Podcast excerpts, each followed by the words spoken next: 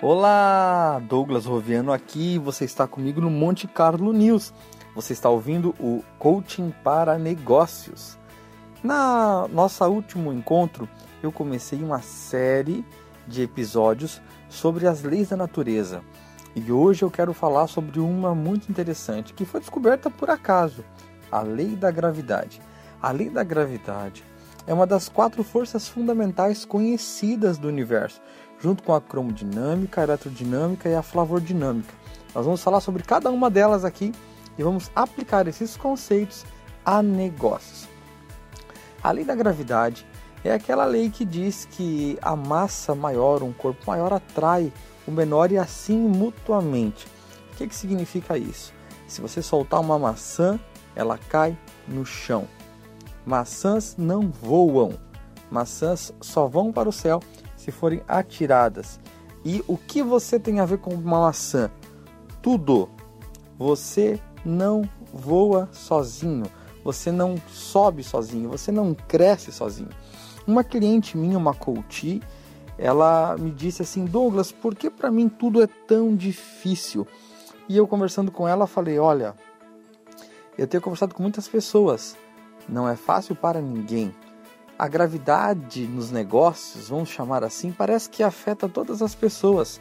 Nada é tão fácil quanto parece, nem tão impossível quanto nós imaginamos quando estamos frustrados. Eu quero falar de três aspectos sobre a gravidade e quero trazer isso para os seus negócios.